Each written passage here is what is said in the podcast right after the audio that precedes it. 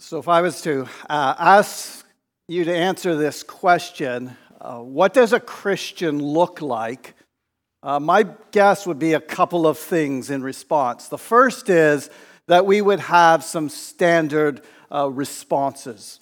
Uh, most of us identify as followers of Jesus, and we have uh, some sort of biblical worldview, and that would inform uh, some of our answers and make them, you know, there be a common thread through our answers. But I also suspect uh, a second thing uh, uh, that w- would be true, and that there would be a, a, a wildly different answers when it comes to the activity of Christians. Uh, some people would say, well, you know, a Christian is somebody who tells people about Jesus. Others would say a Christian is someone who, who helps the downtrodden and oppressed. Some, some would say a Christian is someone who, who is financially generous. Uh, a Christian is someone who attends church on a regular basis. There would be all kinds of answers in and around the activity of Christians. And my thesis is that, that the answer to that question would be centered on our personal preferences of the things that we find find more most important for a Christian to be doing. Now, here's the thing all of those things are actually, in a sense, true. Christians do tell people about Jesus. We do uh, uplift the downtrodden and oppressed. We, we, we are financially generous. We do attend churches, but none of those things really uh, is an answer to the question of what does a Christian look like? And the reason is because being a Christian is not an activity, and looking like a Christian is not an activity either.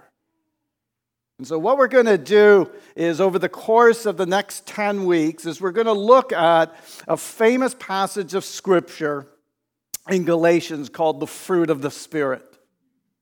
And this passage uh, moves past the activities that so many of us are concerned about to the heart of what a Christian is and what a Christian looks like. And so, what we're going to do is this week we're going to we're, we're going to do uh, an overview. We're going to kind of fly over the whole thing, and then over the next nine weeks, uh, we're going to look at the at, at nine aspects of the fruit of the Spirit. And so, if you have a Bible with you, uh, find your way to uh, Galatians chapter 5. You'll also find the text on uh, page 8 of your worship guide. I'm going to pray and then we're going to look at this passage together in Galatians 5. Heavenly Father, we do pray that as we look at this idea of the fruit of the Spirit, that you would give us a picture of what it is that a follower of Jesus looks like. That as we work through this, that we would be people who'd love you more and more. That you'd conform us more and more into the likeness of the Lord Jesus and that you would turn us inside out in our posture toward other people. We pray all of this in Jesus' name. Amen. Amen.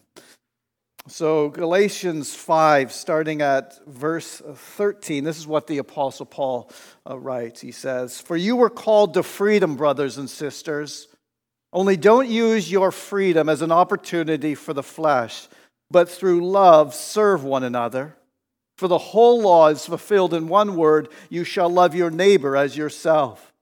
But if you bite and devour one another, watch out that you are not consumed by one another. You see, the whole premise of Galatians, the whole premise of this letter here that Paul uh, wrote is, is this that Jesus has set you free. And because Jesus has set you free, you are called to be and live as a free person. And I, and I want you to let that settle in for a second because when you get that, it changes everything.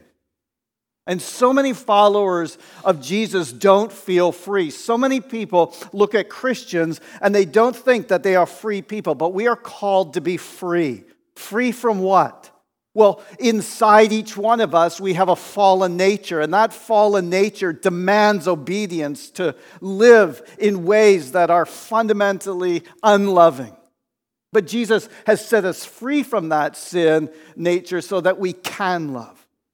And outside of us, Satan, who is a very real supernatural being, he exists, he coaxes and, and tempts us again to, to be self focused and unloving. But Jesus has set us free from Satan. And then all around us, we live in a world that is itself broken and pressing in on us. But Jesus has set us free from that pressure. What that means is if you have placed your faith in Jesus, if you believe in Him, you have been set free. Because Jesus lived a sinless life, because He died, because He was buried, because He rose again from the grave and ascended to the right hand of God the Father, you are set free. Your sin nature's been crucified, Satan has been defeated, and the broken world around you will one day be made new and restored. You are totally free, and you are called to live and love like a free person. But here's the rub the way we tend to think about freedom is it's all about me. Free means I can do whatever I want. But that's not freedom. In fact, Paul here in this passage would call that facade an opportunity for the flesh. What does that mean? Well, we have this flesh, and it doesn't mean our physical body, it means the sin nature part of us, and we all have this. And he says we can give our flesh an opportunity to abuse the freedom that Jesus has given us. And there is a sense in which you can, you can kind of do what you want because there are no strings attached. When Jesus set you free, there are no strings attached. You can do what you want. But, but what we'll see in this passage is someone who's placed their faith in Jesus, what you want will change. It's, it's going to start to change. Instead of living for me, for self, we begin to live for we. And I know that's grammatically incorrect, but I wanted it to rhyme. Let me read this passage again. For you were called to freedom, brothers and sisters. Only do not use your freedom as an opportunity for the flesh, but through love serve one another. For the whole law is fulfilled in one word you shall love your neighbor as yourself. But if you bite and devour one another, watch out that you are not consumed by one another. See what he says? He says, We are to serve one another in love, that we are to love our neighbor as ourself. Does that sound familiar? Well, that was like the core of the Mosaic law that God gave to the Israelites. They were to love the Lord their God with all their heart, soul, mind, and strength, and to love their neighbor as, as, as themselves. And, and Jesus then says later on that that's, that that's the greatest of all commandments. And so this entire discourse about the fruit of the Spirit starts here. He says, The Spirit is going to do something in you. And there's, and there's a way to abuse the freedom that you have in Jesus or to use the freedom that you have in Jesus. You can make it about yourself and do whatever you want and end up biting and devouring one another. Or you can make it about God and about others and loving your neighbor as yourself, which is your true calling. That's the setup. Now, Paul, the guy who wrote this, he makes a, a pivot. He says, But I say, in other words, that's why I had to go over all of that, right? Because, because he's basing the next thing he's about to say on the thing that he just said. But I say, walk by the Spirit, and you will not gratify the desires of the flesh. For the desires of the flesh are against the Spirit, and the desires of the Spirit are against the flesh. For these are opposed to each other to keep you from doing the things that you want to do. But if you are led by the Spirit, you are not under the law. What he's basically saying here is you were called to be free. And yet you now have these two paths in front of you a way to abuse the freedom that you have in Christ, or to use what you have in Christ for the sake of loving others. And inside you, you've got two voices yelling at you. And they each are telling you to take a different path. They're opposed to one another. They desire different things. And that means you have this decision to make on a daily basis. Am I going to walk this or am I going to walk this? The flesh or the spirit? Where the desires of the flesh are against the spirit and the desires of the spirit are against the flesh. For these are opposed to each other to keep you from doing the things you want to do. Do you see what he's, he's saying? He's saying your desires as a follower of Jesus are going to begin to change. And you're going to feel that battle. Because every time you walk down that path of flesh, you're going to go, ah, this just doesn't feel right, right? It, it's like you know. Because, because your desires are changing, your heart is changing, the Holy Spirit is working to change you from, the, from inside of you. And so Paul's challenge here is he's like, listen, here's the solution walk by the Spirit, be led by the Spirit. But what does that actually even mean?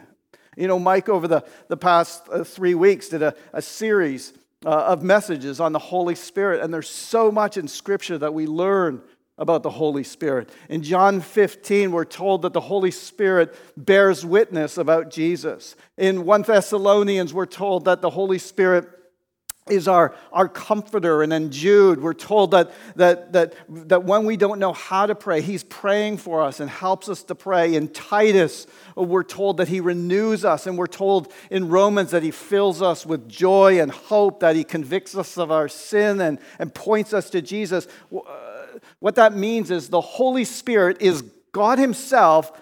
And, and if you're a follower of Jesus, he indwells he dwells inside of you actively, and He will always point to Jesus. When He's comforting you, He's pointing to Jesus. When He's giving you hope, He's pointing to Jesus. When He's giving you joy, He's pointing to Jesus. The Holy Spirit is always about another, He is pointing us always to Jesus. And there's a passage in Philippians that, that a lot of people misquote. And it, and it talks about the fact that the Holy Spirit will give us peace. And, and, sometimes people say, okay, that means anytime uh, I'm, I'm at peace with something, I'm no, I know I'm doing the right thing. Have you ever heard someone say that? Problem is, have you ever met someone who feels really at peace about doing something completely wrong? That's the battle inside of us. Often my desires are at odds with what the Holy Spirit wants me to do. So, what does it mean to walk by the Spirit? What, does it, what does it mean to be led by the Spirit? Well, look at the last verse I read. It, it says, But if you are led by the Spirit, you are not under the law. What does that mean?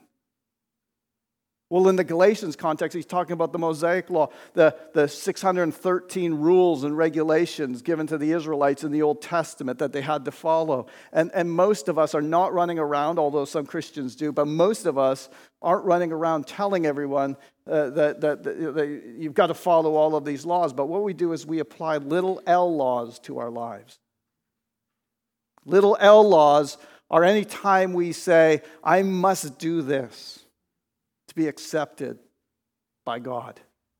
I must be I must do this to be accepted by my family. I must do this to be accepted by my friends. I must do this to be accepted by culture. Anytime we do that little formula, we are adding a little L law into our lives. And he says, if we are led by the Spirit, we're not under the law. And I, and I think we can broaden it to all of those laws. So, what does this even mean? I, I, know that's the third time I've asked the question. What does it mean to walk by the Spirit? What does it mean to be led by the Spirit? Well, what we'll see is that the answer is not in check boxes, no matter how much we want it to be. We want a list. Give me a plan. Tell me how to walk by the Spirit. Check, check, check, check, check.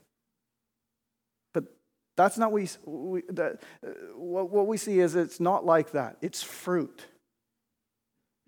What we can do is, is look at our lives and see which path we're on based on the fruit in our lives. Now, we have to be really careful because, again, these aren't checked bo- check boxes. They're, they're a diagnostic tool to help us evaluate which path we're walking. But Paul now gives us two lists. And so, what we're going to spend most of our time on this morning is the first list here. And I've got to warn you, this one's a doozy. Uh, here's, here's the list Galatians 5, verse 19. It says this Now the works of the flesh are evident sexual immorality, impurity, sensuality, idolatry, sorcery, enmity, strife, jealousy, fits of anger, rivalries, dissensions, divisions, envy, drunkenness, orgies, and things like these. I warn you, as I warned you before, that those who do such things will not inherit the kingdom of God. So, what Paul says here is this stuff is evident, it's obvious. He says this is obviously out of step with, with the Spirit. In other words, this is baseline Christian teaching right? For a, a follower of Jesus, this is, this is the basic stuff that we shouldn't even have to argue about. Scripture is clear on this. And all of these things have at their center, you'll notice, self. They are the path of self.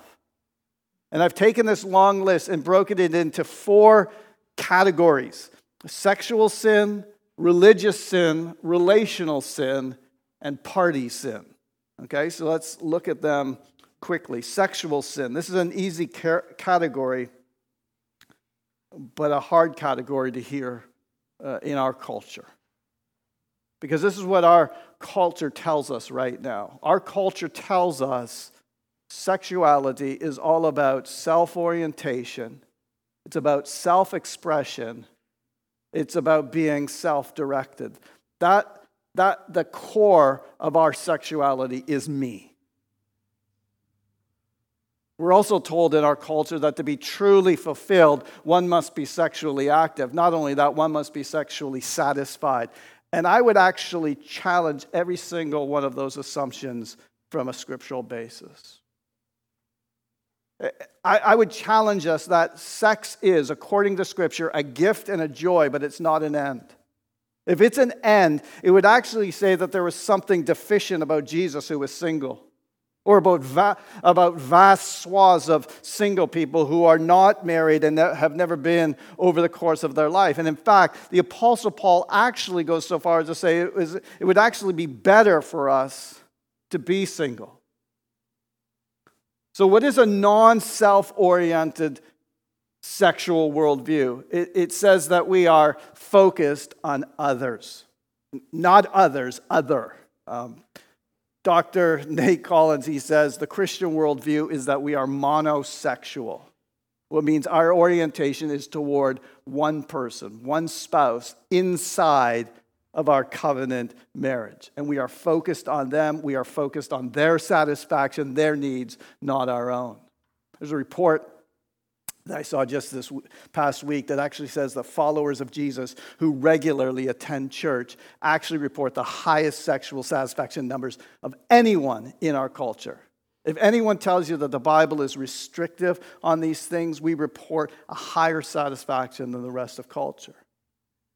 So that's the broad category. Let's quickly look at the three words that he uses. He says sexual immorality. This is the Greek word porneia, which, from which we get our, uh, our word porn, and it's just a junk drawer term for any sexual expression outside of a covenant marriage relationship. And it's interesting, Paul starts there and then he moves to impurity. Well, what's impurity? Well, that's unclean thoughts, words, and deeds. In other words, dirty mind, dirty mouth, right?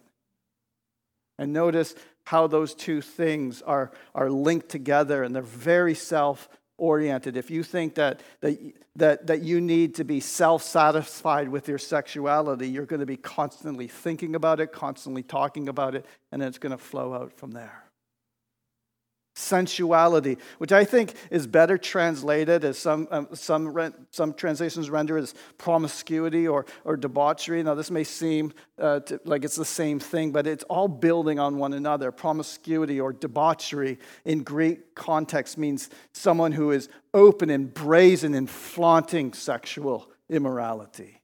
And again, this is all obvious. It's, it's, we're, we're, you know, if we're supposed to be oriented toward one person, our spouse, with our sexuality, then anything outside of that, flaunting that, would, be, would obviously be a sin.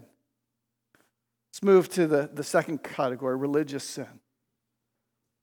He says idolatry.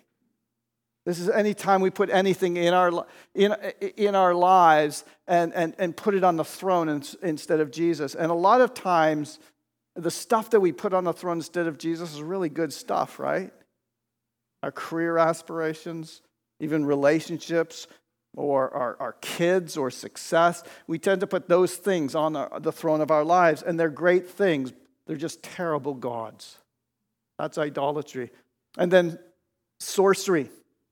Uh, most of us are like, well, we can skip that one, right? Well, it's interesting. This is, this is the, This is the Greek word pharmakeia, which is where we get our word pharmacy, and it was drug induced worship. And, and in our day and age, you may think you don't have to talk about that, but listen, there are still person, you know, people around who will say stuff like, hey man, I, I, if I take shrooms and worship God, is that better?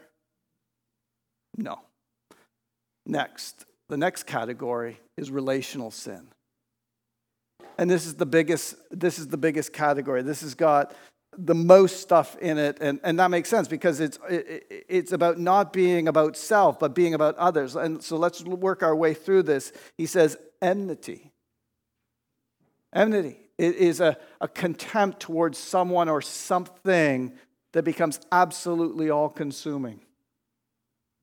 You know, this, you know this is something you struggle with when all day, every day, all you can think about is that person or that issue, when that's the only thing that you're ever posting about online, or you, you cannot stand it and you're stuck there, it makes your blood boil. That, that's enmity. He says, strife. That's when the attitude of enmity moves to a clash and a division between people. Jealousy or coveting and desiring what others have. It's the fits of anger. This is uncontrolled temper, outbursts, a, a short fuse. We flare up uh, about everything uh, or at any moment rivalries, or uh, uh, as another translation, I think better renders it, selfish ambition. This is an interesting one because, because ambition is actually a good thing. It can be, it can be a good thing. It's, a, it's, a, it's morally neutral, but selfish ambition is when you're so focused on, on what you want and, and, and, and, and what you want to get, and, and, and, and your ambitions so ambitious that you, that you will bulldoze or step over other people in order to get it. And, and that is, according to Paul, an obvious sin. Now, I want to talk about these, these next two together because they kind of work together, and I'm concerned about this one a lot in Christian circles. Uh, dissensions, which is sin that blows up relationships, and division. This is when people start taking sides against one another. And can I just say, this is the defining, defining sin of the pandemic era. Christians, not the rest of the world, the rest of the world does this too, I don't, but I don't care. Christians have enmity and strife toward one another. And it's led to outbursts of anger, it's led to dissensions, and ultimately divisions. And there is no place for this as a follower of Jesus. It's interesting that throughout the, the New Testament, Paul has a specific sin he calls out again and again, namely division. And he, and he says when someone is divisive in a church context, they're to be warned once, warned twice, and then kicked out. I mean, no messing around. He gives a specific checklist. This is how you're to deal with it because divisiveness is so important. It's a big sin. And of course it is. If, if walking in the Spirit is focusing on others in love, we should be known as a place where, uh, a place, we should be known as a place of diverse views and, and we're able to coexist with one another rather than letting it divide us. Finally, he says envy.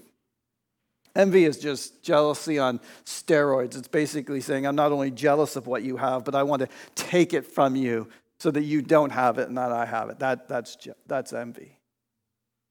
Now let's move on to, to party sin. He gives us two things. He, he starts with drunkenness, and I think we all kind of know what drunkenness is, but I, I, I want to make a point here. Having a beer or a glass of wine with dinner, cool, fine. Scripture actually talks about alcohol as a, as a blessing in moderate context. Getting plastered at the bar every weekend, not cool, right? The idea here is a habitual getting drunk. And I think it can apply to other drugs too, where we're constantly under the control of substances. We're self medicating and we're relying on, on alcohol or drugs or whatever to bring us joy or to hide our pain.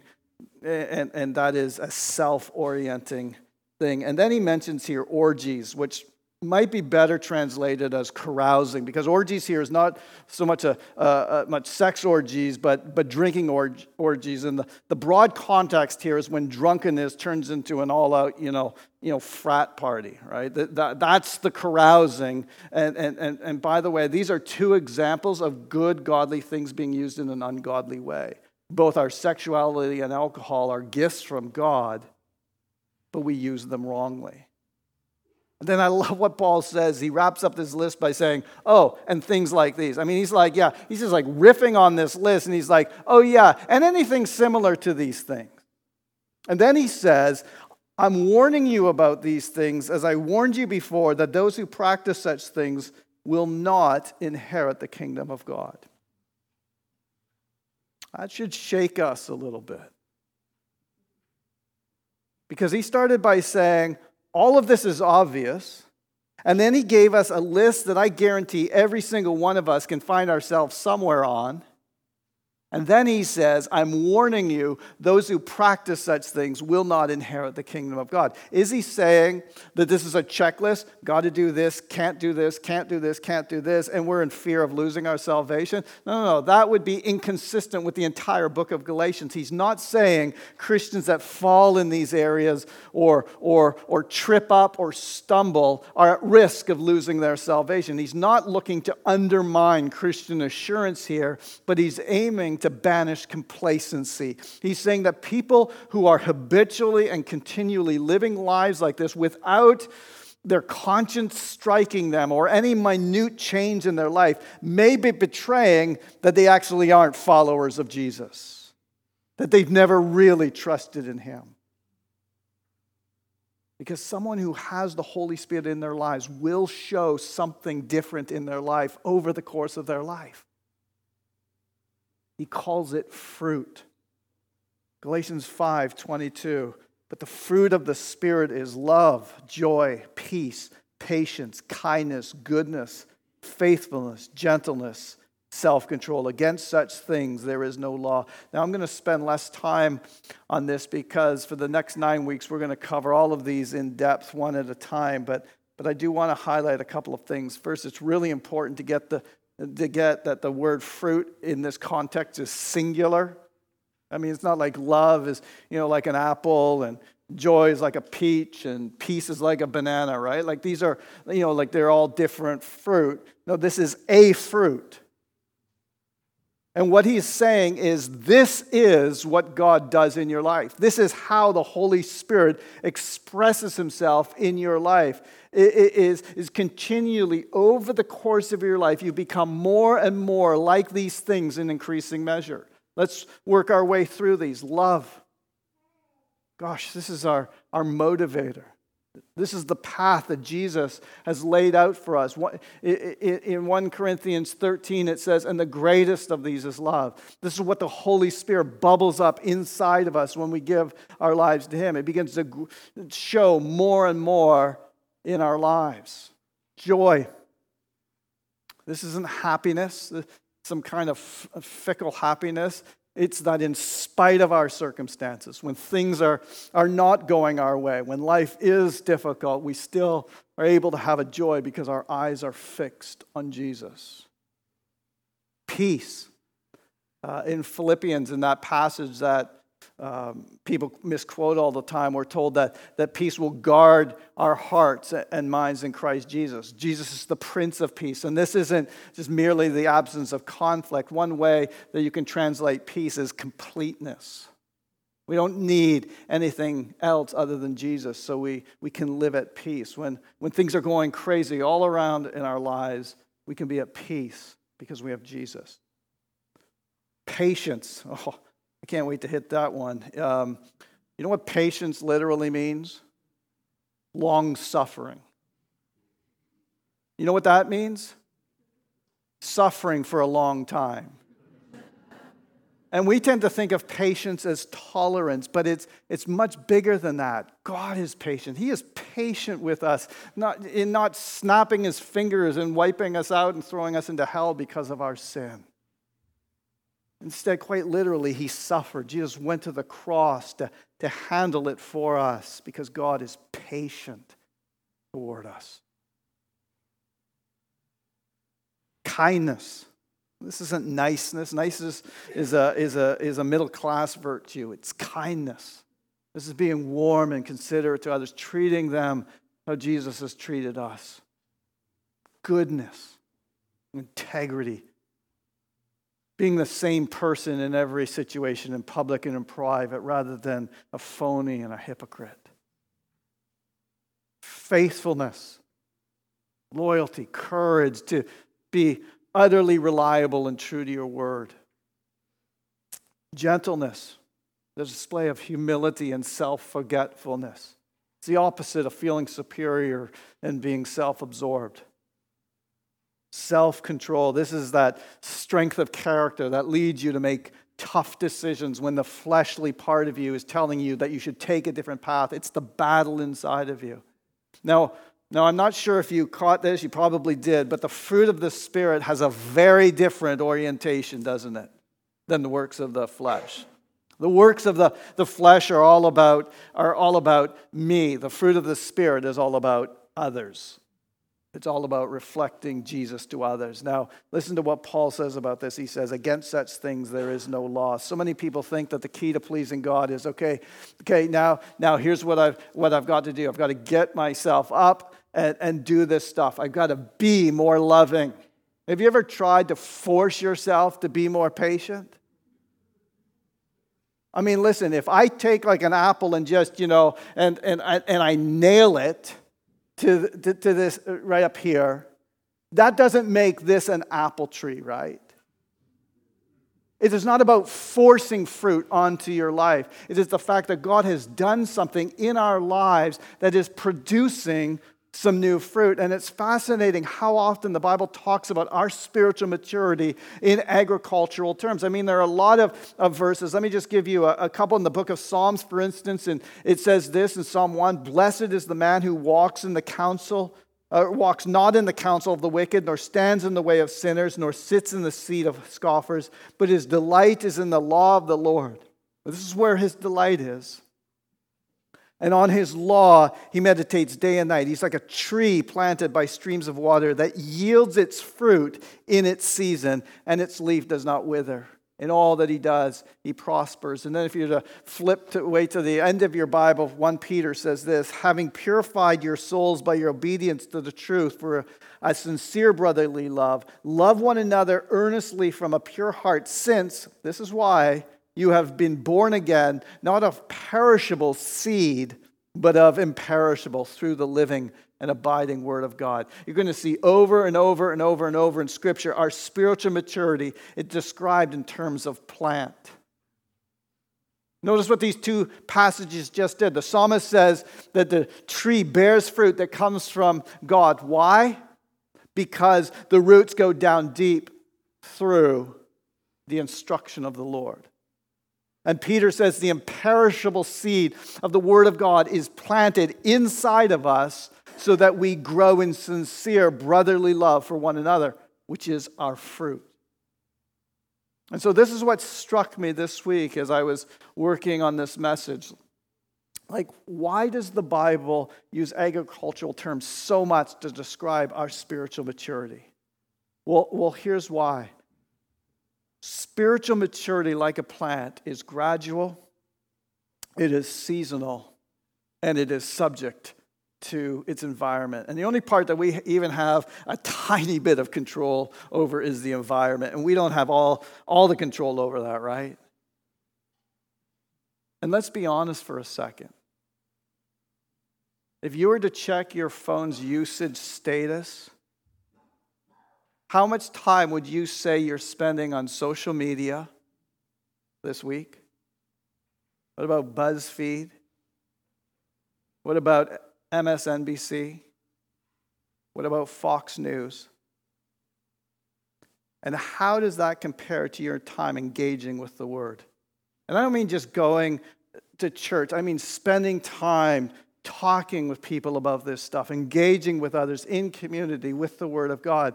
See, here's the thing. I fear that many people in the church today are being discipled more by cable news and social media than they are the Bible.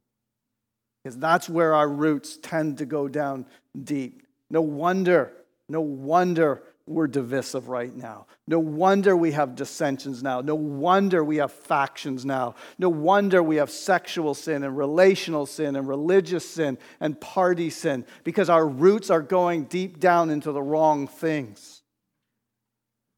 And it's obvious because here, here's what, what you do to see which path you are walking on. It's not a checklist, you just look at the path.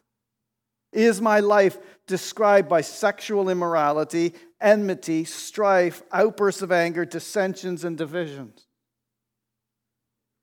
Or is my life described by love, joy, peace, patience, kindness, goodness, faithfulness, gentleness, and self control? When you begin to see more of one than the other in your life, you know who is discipling you and you know which path you're walking on. Now, I want to stop here because right now you might be going, oh man. Because this stuff is like a punch in the gut, and I don't want you, I don't want you to be uh, come to church and be discouraged. That's not my intent. But because remember what I said. Well, why are we described as agriculture? Because you can only control your environment a, a, little bit, right? And then there are two other pieces. What are they? Agriculture is gradual and it's seasonal. That's, that's why you, you can't look at a person and, and check the boxes and see whether they're, they're a Christian or not. You can't look at someone's life and go, I can check all of this stuff off. Because it's going to take time with a lot of us, it's gradual. And we're going to screw up. It's seasonal. And you may have some seasons of your life where, where you have no control over how bad things are and your environment changes quite a bit.